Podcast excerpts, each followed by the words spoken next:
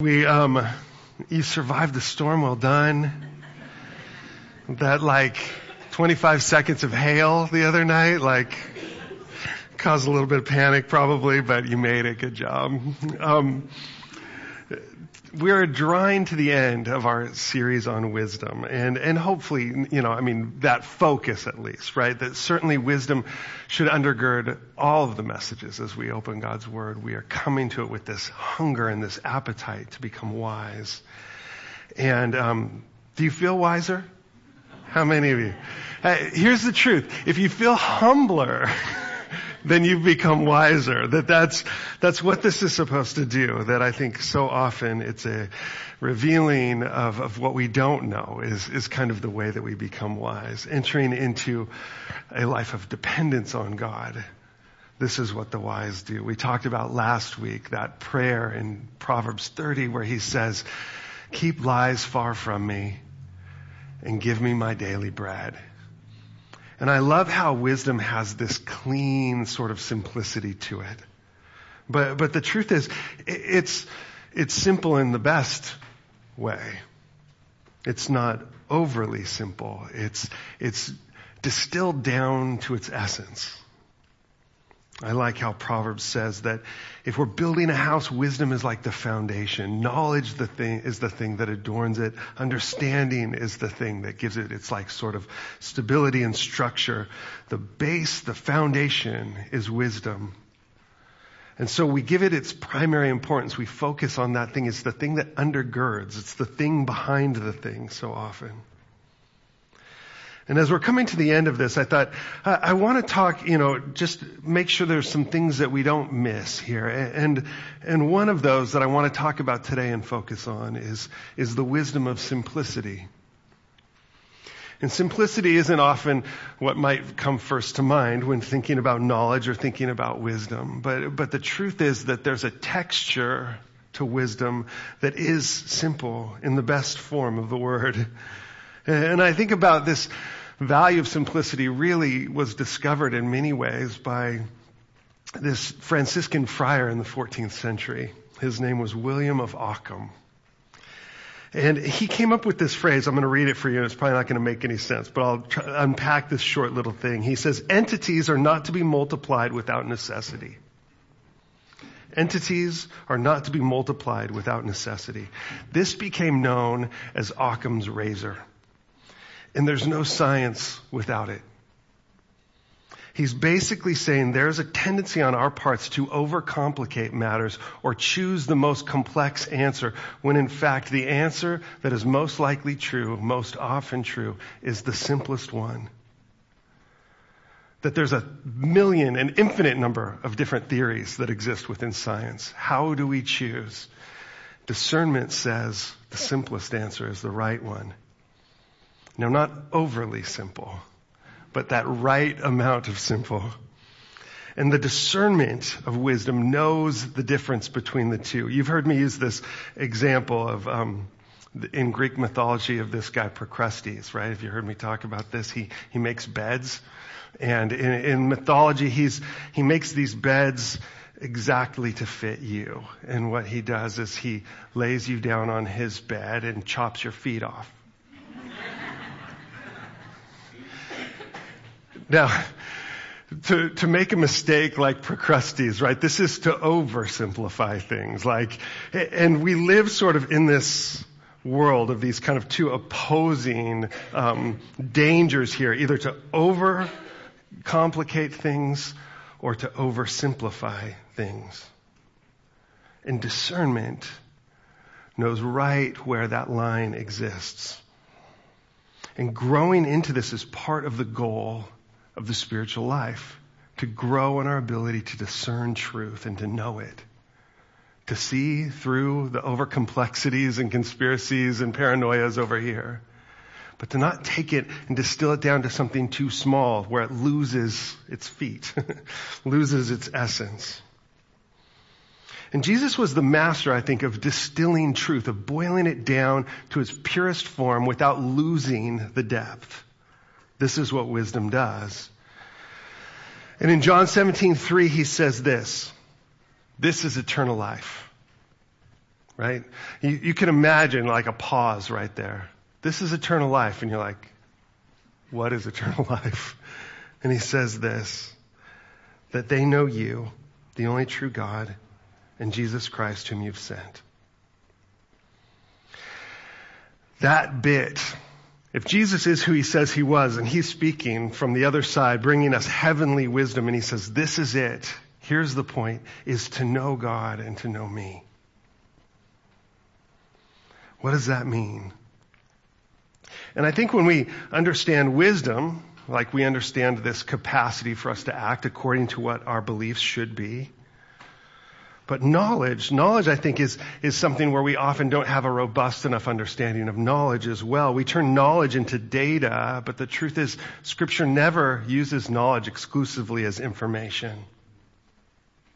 That knowledge is always throughout scripture a sort of relational interaction. To know God is not to know about God. That's important. To have correct beliefs about God important.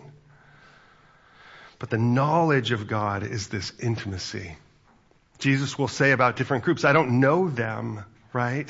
And what does he mean? Not that he doesn't know about them, because certainly he does and created them, but he's saying there's a missing relationship here. And the wise are going to keep this bit of knowledge first and foremost in their lives. This is the thing to seek above all else. The knowledge of God is where eternal life is. This is the thing that we pursue at all costs. This is what the wise do. And the truth is, as we pursue this thing, it changes us, it shapes us. The way of wisdom is a way of growing and transforming into a greater and greater capacity to know God. There's something in us that's wired towards this sort of inward self-serving, and, and that thing has to get broken. And if it doesn't, we remain in our foolishness. It's, it's been said that all of us will grow old, but not all of us will grow wise. It's a choice that we make. It's decisions that we make. It's ways uh, that we live out this life. I was thinking about this this last week. We had Ash Wednesday on this past Wednesday where we enter into a time of repentance. God, search my heart. It's to me such a beautiful time of confession and we go into a 40 day period in preparation for Easter where we lay aside the things that we've grown too dependent on. Why? So that God can be first and foremost in our life.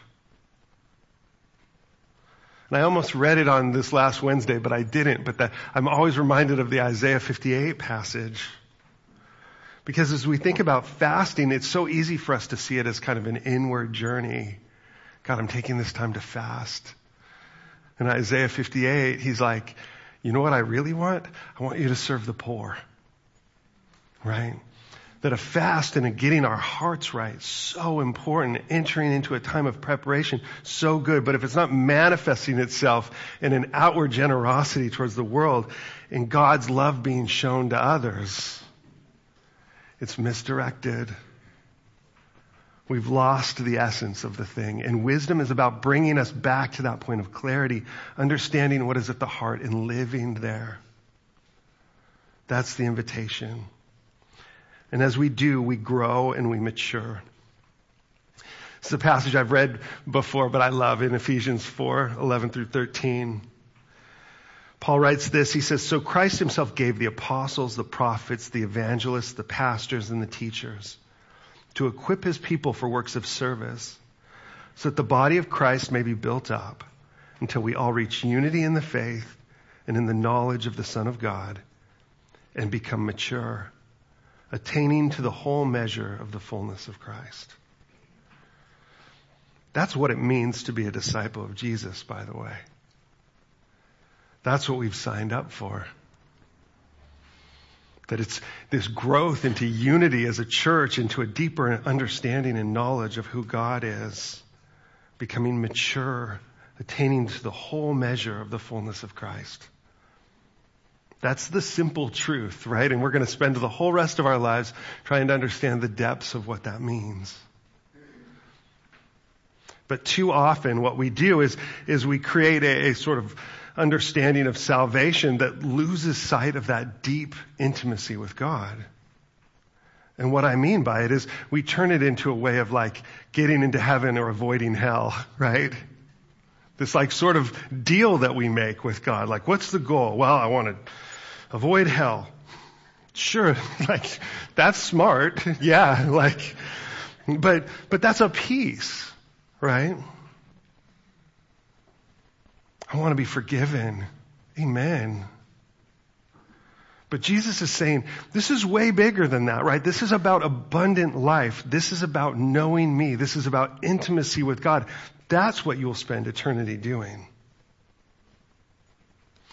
And to be honest, it's a little bit different than what I was taught. I was the kid, like in vacation Bible school, raising my hand every time going like, hey, if it didn't stick last time, like, I'm in, right? Um, I must have done that probably a hundred times just to make sure that I had done it right. And, and I think, honestly, there's, I don't think there's anything wrong with that, right? But, but the truth is, to grow in my faith is to grow into a deeper and deeper understanding of just what salvation means. I remember hearing this quote from Billy Sunday, who was a revivalist, and he said, the best thing you could do is like hit the sawdust trail, which was like to come forward at a revival, fall on your knees, receive Christ, then walk out of the tent and get hit by a truck and go straight to heaven. I mean, he's got a point. Paul often said, oh, I just wish I could be in heaven, right? But Jesus didn't teach that, right? He taught about living how desperately we need to become wise and live out that wisdom and to help others become mature. How we need to grow to become more and more like Christ. That is this journey of faith. That's the fullness of this. And the truth is God like so wonderfully walks through us each of these kind of different stages of our faith so patiently. We've talked about how God is easily pleased but not easily satisfied. I was thinking of this. We we took somebody this week. My my family we like to go to a rock climbing gym and do that together. And um, we brought somebody who was climbing for the first time. And um, this person was fit, you know. So like, here you go. Here's the climb. Go, and he just goes like like a monkey up this thing, right? And and we're like, yes, it's so good, right? And inside I'm thinking, you did everything wrong, right? And yet, wow, this is your first time. He's like kind of nervous. He's climbing up high. He's kind of spooked. And you're like, way to go, man. Way to face your fears. That was awesome. Maybe next time, slow down a little bit, like place your feet a little bit more carefully, right? You're like all upper body, learn how to use your legs. Your form's all wrong. But what you did was so good. And I think this is often how God is with us right? We come out and we make our huge gestures or we try as hard as we can to please God. And I think God is patient to go, good job, Jeff. That was so sweet. Like gonna work on that, but I, I see your heart and I love it. Like good effort, good effort. And, and this, I think, is important because this is how God's grace works, right? As we're growing in maturity, I think God is incredibly patient with us. But he's also saying, there's more. There's more for you. And I think our lives are set up in such a way that it reflects that more that God sees. I love this quote from Lewis in Letters to Malcolm. He says, Have we any reason to suppose that total self knowledge, if it were given to us, would be for our good? Children and fools, we are told, should never look at half done work, and we are not yet, I trust, even half done. You and I wouldn't at all stages think it wise to tell a pupil exact, exactly what we thought of his quality. It's much more important that he should know what to do next. And see, I say this because I think this is all of us in this sort of half done becoming wise. All of us are in this sort of class, this school of God's love, teaching us how to love God more and more, to know God more and more. And God's cheering us on as we go, but constantly pushing us towards the next thing. The wise stay in this humble, teachable place and learn and grow. And as we do, we go through different stages of our development. And in 1 John chapter 2, 12 through 14, I think John kind of identifies these as like three different stages of our spiritual growth. And he uses these, I think, metaphorically as children and young men and as fathers. And he says, I'm writing to you, little children, because your sins are forgiven for his name's sake.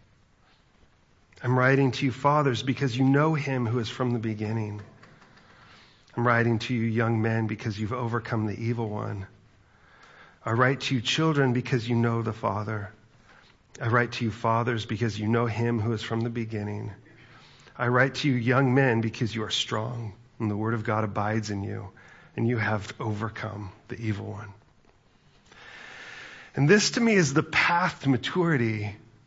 There's this young child stage, which is sweet. It's forgiveness, it's intimacy, it's beautiful.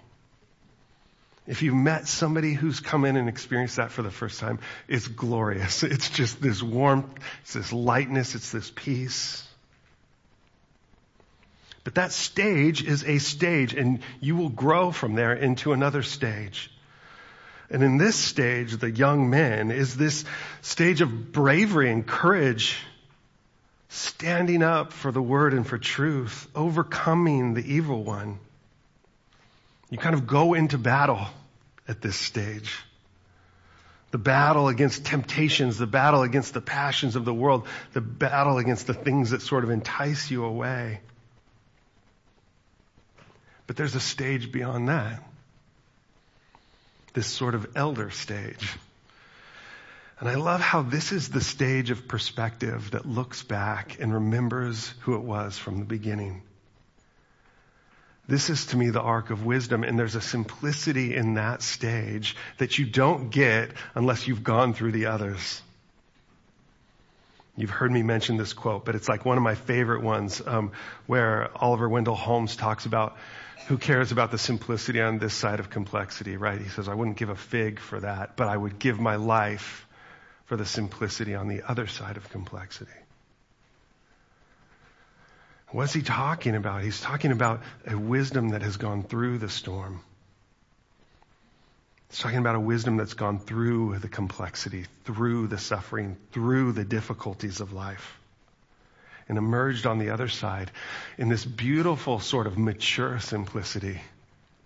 Not oversimplified, not chopping the feet off, but distilled down to its essence.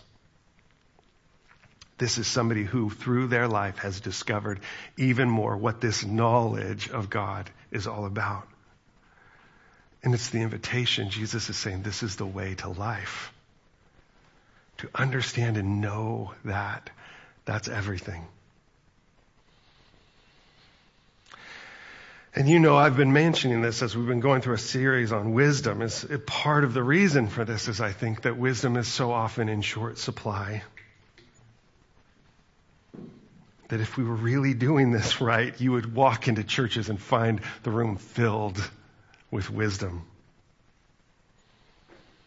But I think just showing up to church, just going through the motions of this, or just focusing on beliefs doesn't ne- necessarily cultivate this kind of growth in us.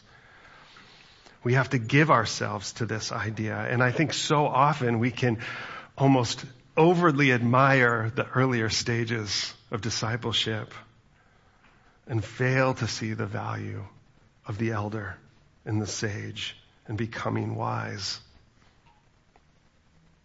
We're drawn to the battle. We're drawn to the fight. And we should. It takes courage. It takes bravery. So much is proven in that. But there's a different sort of fight that emerges in this later half of life. I think of this with David in mind. David, who, as a young man and as a young person that's been anointed king, goes into battle with the giant and he overcomes. He stands up in such bravery and courage. But for David to be ready to become the king, he ends up running into the wilderness, avoiding Saul who is pursuing him.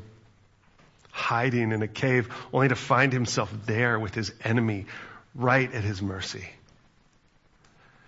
And what David does in that situation, if you recall, as Saul is in that place, he goes down and he cuts a piece of Saul's robe off and then shows it to Saul later. It says, look at what I could have done, but didn't. See, there's a different wisdom, isn't there, in these battles? The first is one about stepping in with courage, but the second battle is about restraint. It's about trust. It's saying God has put this man Saul on the throne and I won't take his crown until God ushers in the right time. And that kind of wisdom to me is in short supply. The wisdom of restraint, the wisdom of humility, the posture of that. And scripture is there to teach us how to do this. It's part of why scripture can be so complex at times. It's teaching us to wrestle with the deeper truths. And some have said, gosh, it seems like in places that scripture contradicts itself. And, and the truth is, what it does, and does this with intentional, intentionality, is it creates paradox. It creates scenarios where we have to wrestle with it. We have to wrestle with ourselves as we read it. Here's one of my favorite ones. This is Proverbs 26, 4 through 5. It says, answer not a fool according to his folly, lest you be like him yourself. Answer a fool according to his folly, lest he be wise in his own eyes. So what's the answer? so you do or you don't? The answer is yes.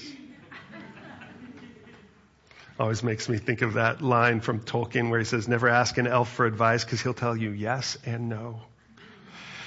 And this is the truth that like Solomon is saying, do you or don't you? Well, yes and no. That in these situations of life, it's complicated. And it doesn't do us any good to ignore the complexities of life.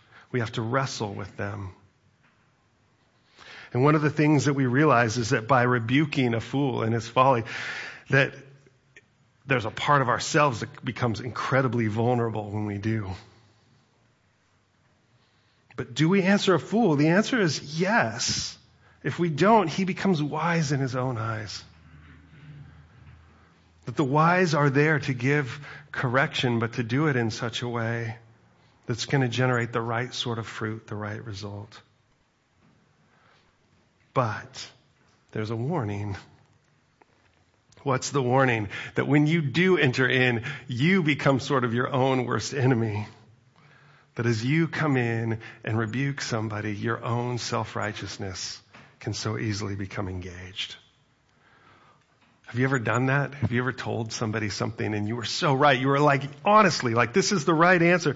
But then something in you just gets mean or turns cruel that just cares about winning this argument instead of the truth being shown. And sometimes when we go into battle, we go in with this sword where Peter, we're like swinging, we just want to fight something. And the, the truth is, what comes out of us is foolishness. As we step in and try to be wise, we reveal that we're a fool. So caution. The wise are cautious. But there's also an even wiser way to me to read this. Maybe not wiser, but it's part of the wisdom. See, when I read a passage like this, I immediately like to think of myself as the wise person giving advice. It's written that way. But what if we're the fool? What if we're the one in need of rebuke? And to think about it all of a sudden from that flip side. This is hard, but this is what the wise do. They learn how to let conviction speak to their hearts. That we will remain in our folly as long as we resist wise counsel. When people come in and speak rebuke, how do you respond? If you're like me, you respond with defensiveness You justify yourself. I've become very good at this, defending myself. That thing, that part of me that wants to go into battle, wants to fight and defend for my own ego above all things. There's a disarming road that we follow here with wisdom. Laying down those areas of self-righteousness and admitting our potential blind spots. This is what the humble do. I remember there was a time, sorry about this, Patty, but there was a time where Patty was like growing like crazy. And, um, and if I'm honest, after a while I was so threatened. Which is so stupid, right? Like, shouldn't I, as her husband, just be cheering her on? But I was kind of going like, this is changing everything. And we kind of had this figured out. We kind of knew our lanes and everything was working. And now you're growing, right? And I was reading this book at the time that I, I, love this book. I've endorsed it a few times. This Steven Pressfield wrote this book called The War of Art. And as I was reading through it, it, it said, if your spouse is intimidated by your growth, the only thing you can do for them is to keep growing. I was like, that's so stupid.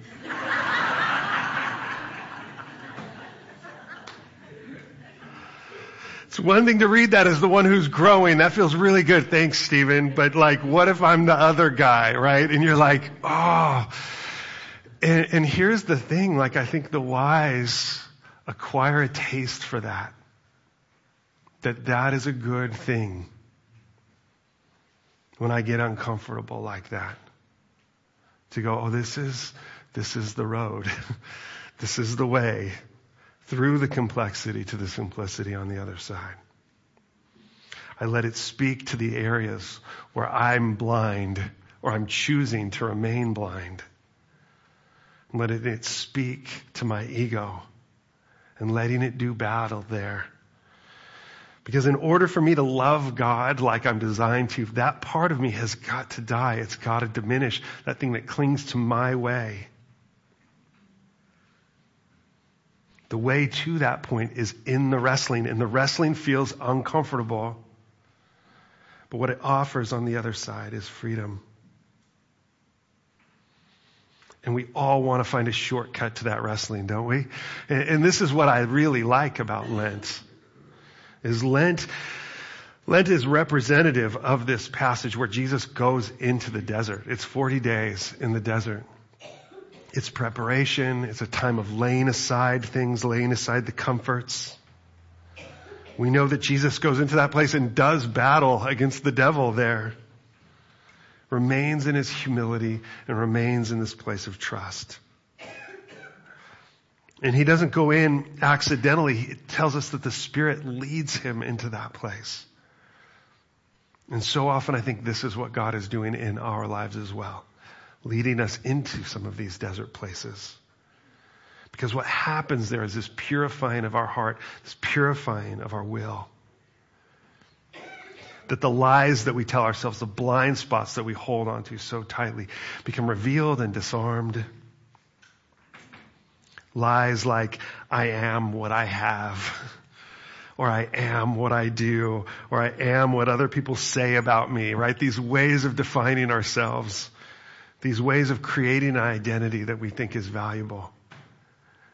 And Jesus is saying as long as we're caught up in that sort of self-love, we cannot receive His love. Not fully. That those lies have to be exposed. And this is, again, what happens in this place of wrestling. This is what the wise do, is they let God's truth come in and reveal.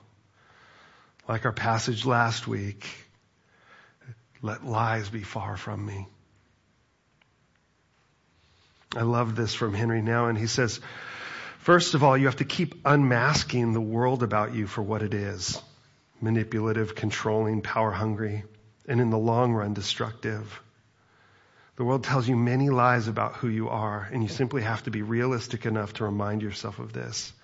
Every time you feel hurt, offended, or rejected, you have to dare to say to yourself, these feelings, strong as they may be, are not telling me the truth about myself the truth, even though I cannot feel it right now, is that I am the chosen child of God, precious in God's eyes, called the beloved from all eternity and held safe in an everlasting belief.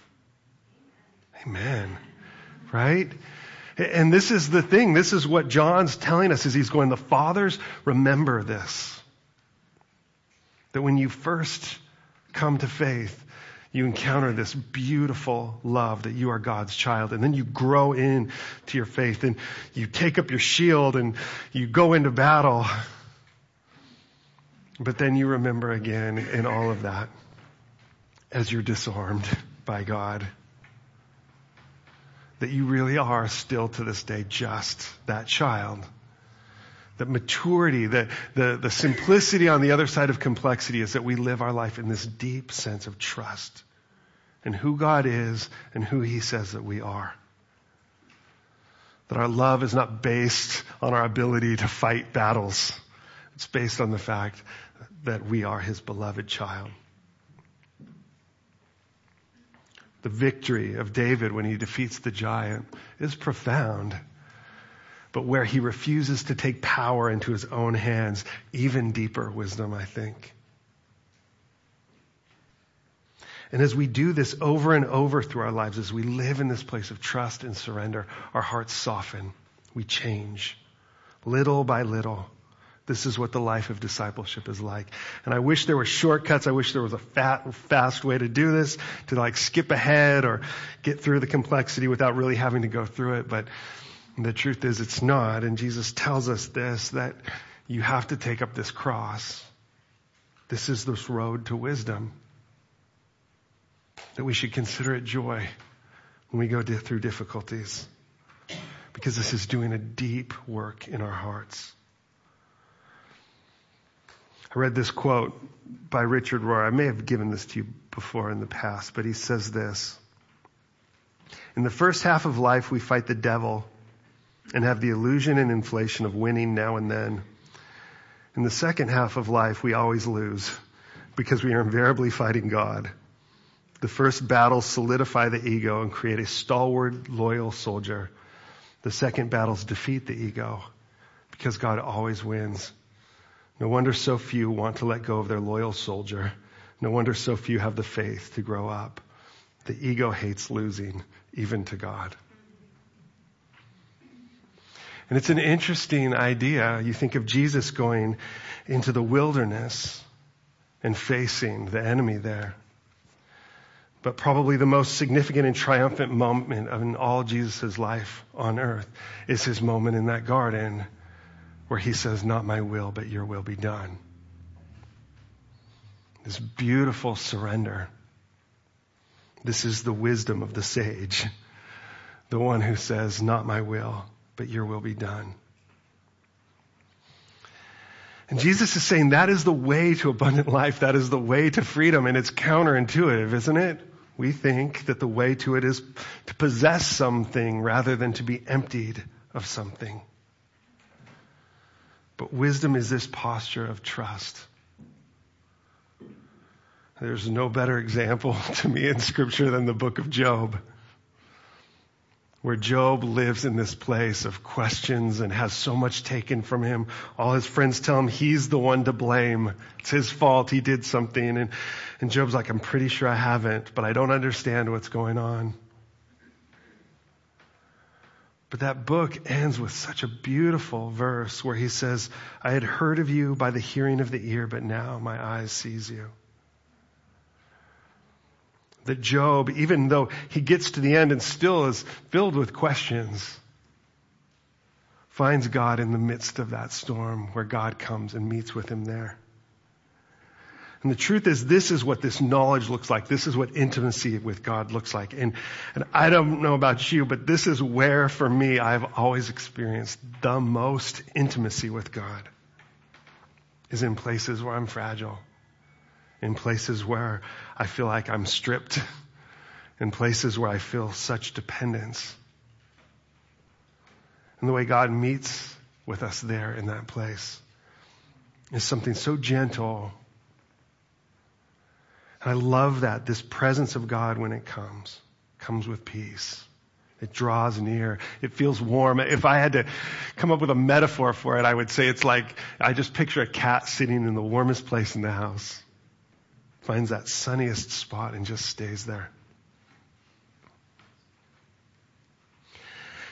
In those times in our life, I don't think we get to just remain in that place. And yet, at the same time, Jesus is telling us that eternal life is to have that within us that that peace of God dwells within us. Which is why the wise have this strong foundation. They're at peace. They walk in confidence of the fact that they are loved. That whatever comes, any of the difficulties of life are temporary, and that even those God can take and use to create deeper depth, deeper intimacy. And this allows us to sort of decommission this soldier in us that is always going into the fight. That sees everything as a battle, right? And in that posture is able to then speak to this fool in their foolishness with a sense of deep empathy and love to speak truth in such a way that is received. Peter learns this and he tells us, be ready to give an answer for the hope that's in you, but do it with gentleness and respect. That's wisdom. That's how you rebuke a fool. With gentleness and with respect. Giving a reason for the hope that's in you. And the wise live in this place of dependence and see God show up again and again which builds this deep sense of security even in the midst of the storm. And this is what God wants from us. He wants our faith. He wants our trust. That when life gets hard, we're, don't waver. That when life gets difficult, we're able to stay present there. And I don't know about you, but I struggle so much with that. I hope I last longer than I used to. But, but so often in my life, I think it's just about the point where I lose it that God shows up and provides an answer and I'm like, oh, thank you. Sorry that I lost it. Sorry that I lost my faith. And I think that God goes, it's okay. Like you can do better, but, um, but it's okay. To grow in this capacity to trust, to remember, these are what the fathers do. These are what the mature in Christ do. They say that prayer, not my will, but your will be done. And I think in all of this, talking about wisdom is to cast vision for this for us. That we as a church would become wise. That we would be giving ourselves to this deep work that God is doing. Setting ourselves free, letting us understand how deeply we're loved, and then giving us the ability to take that love to others, to help others in their growth, others in their maturity, whatever stage you find yourself in today. In my questions, I said, what stage of your faith journey do you find yourself in? Are you aware of what God is desiring to show you in this season of your journey? Are there questions you can take to God in prayer? And some of you may be like new believers and just come in and you're like, oh my gosh, the forgiveness of God. And you're like, yes, celebrate that. For some of you, you're like, oh, I'm in the midst of the fight. And you go, go, hang in there, persevere. But for some, you're in the midst of this where God is saying, trust me. Let go of that. And the second question, is there a part of yourself that needs to be decommissioned? How can you honor that loyal soldier and also release him? Does that make sense? This part of yourself that fights, right? the part of yourself like Peter that grabs the sword. How, how do you let that go? And I like this idea of a decommissioning, right? That you go, it's giving that person permission. That's no longer the way we're battling this. Welcome back to civilian life. and lastly, where do you find it difficult to really trust God? And with what? Is it finances, world events, relationship, family? How is God inviting you into a simpler way forward? And this beauty of wisdom is this invitation into this simplicity, into this place of trust, this place of rest, this light burden and this easy yoke.